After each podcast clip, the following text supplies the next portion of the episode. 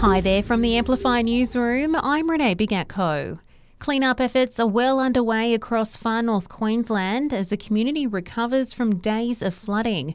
Emergency Management Minister Murray Watt says they're seeing signs of progress. It is good to see roads beginning to open up, grocery resupplies being able to get into communities, whether they be just up the road or more remotely. But we know again there's been substantial road and infrastructure damage which is going to impair supply chains for some time. Some communities remain isolated with resupply missions underway to deliver food and clean water.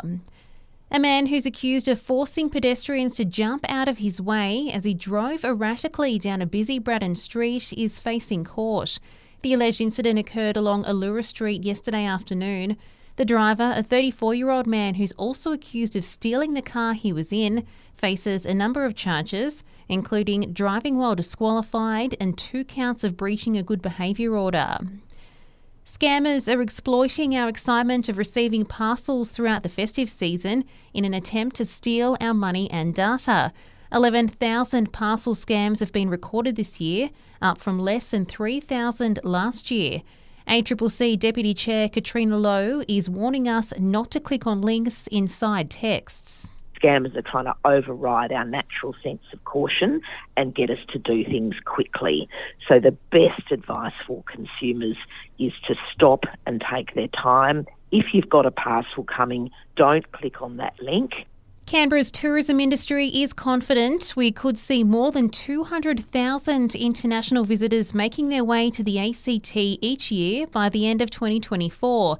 That's the target reportedly set by Singapore Airlines before it will consider operating flights to the nation's capital again. It's very achievable. I mean, we had uh, well over 200,000 international visitors in Canberra, uh, and that was back in 2019. That's Chair of the Canberra Region Tourism Leaders Forum, David Marshall, there.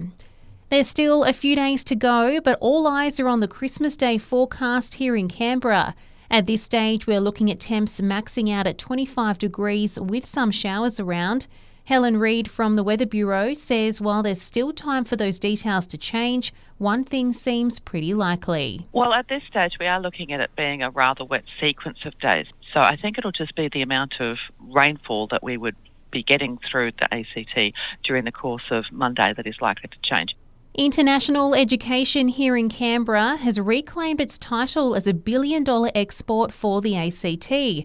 Now valued at 1.1 billion according to the ABS, the sector which represents 53% of the territory's exports now sits 5% higher than the pre-pandemic high set in 2019.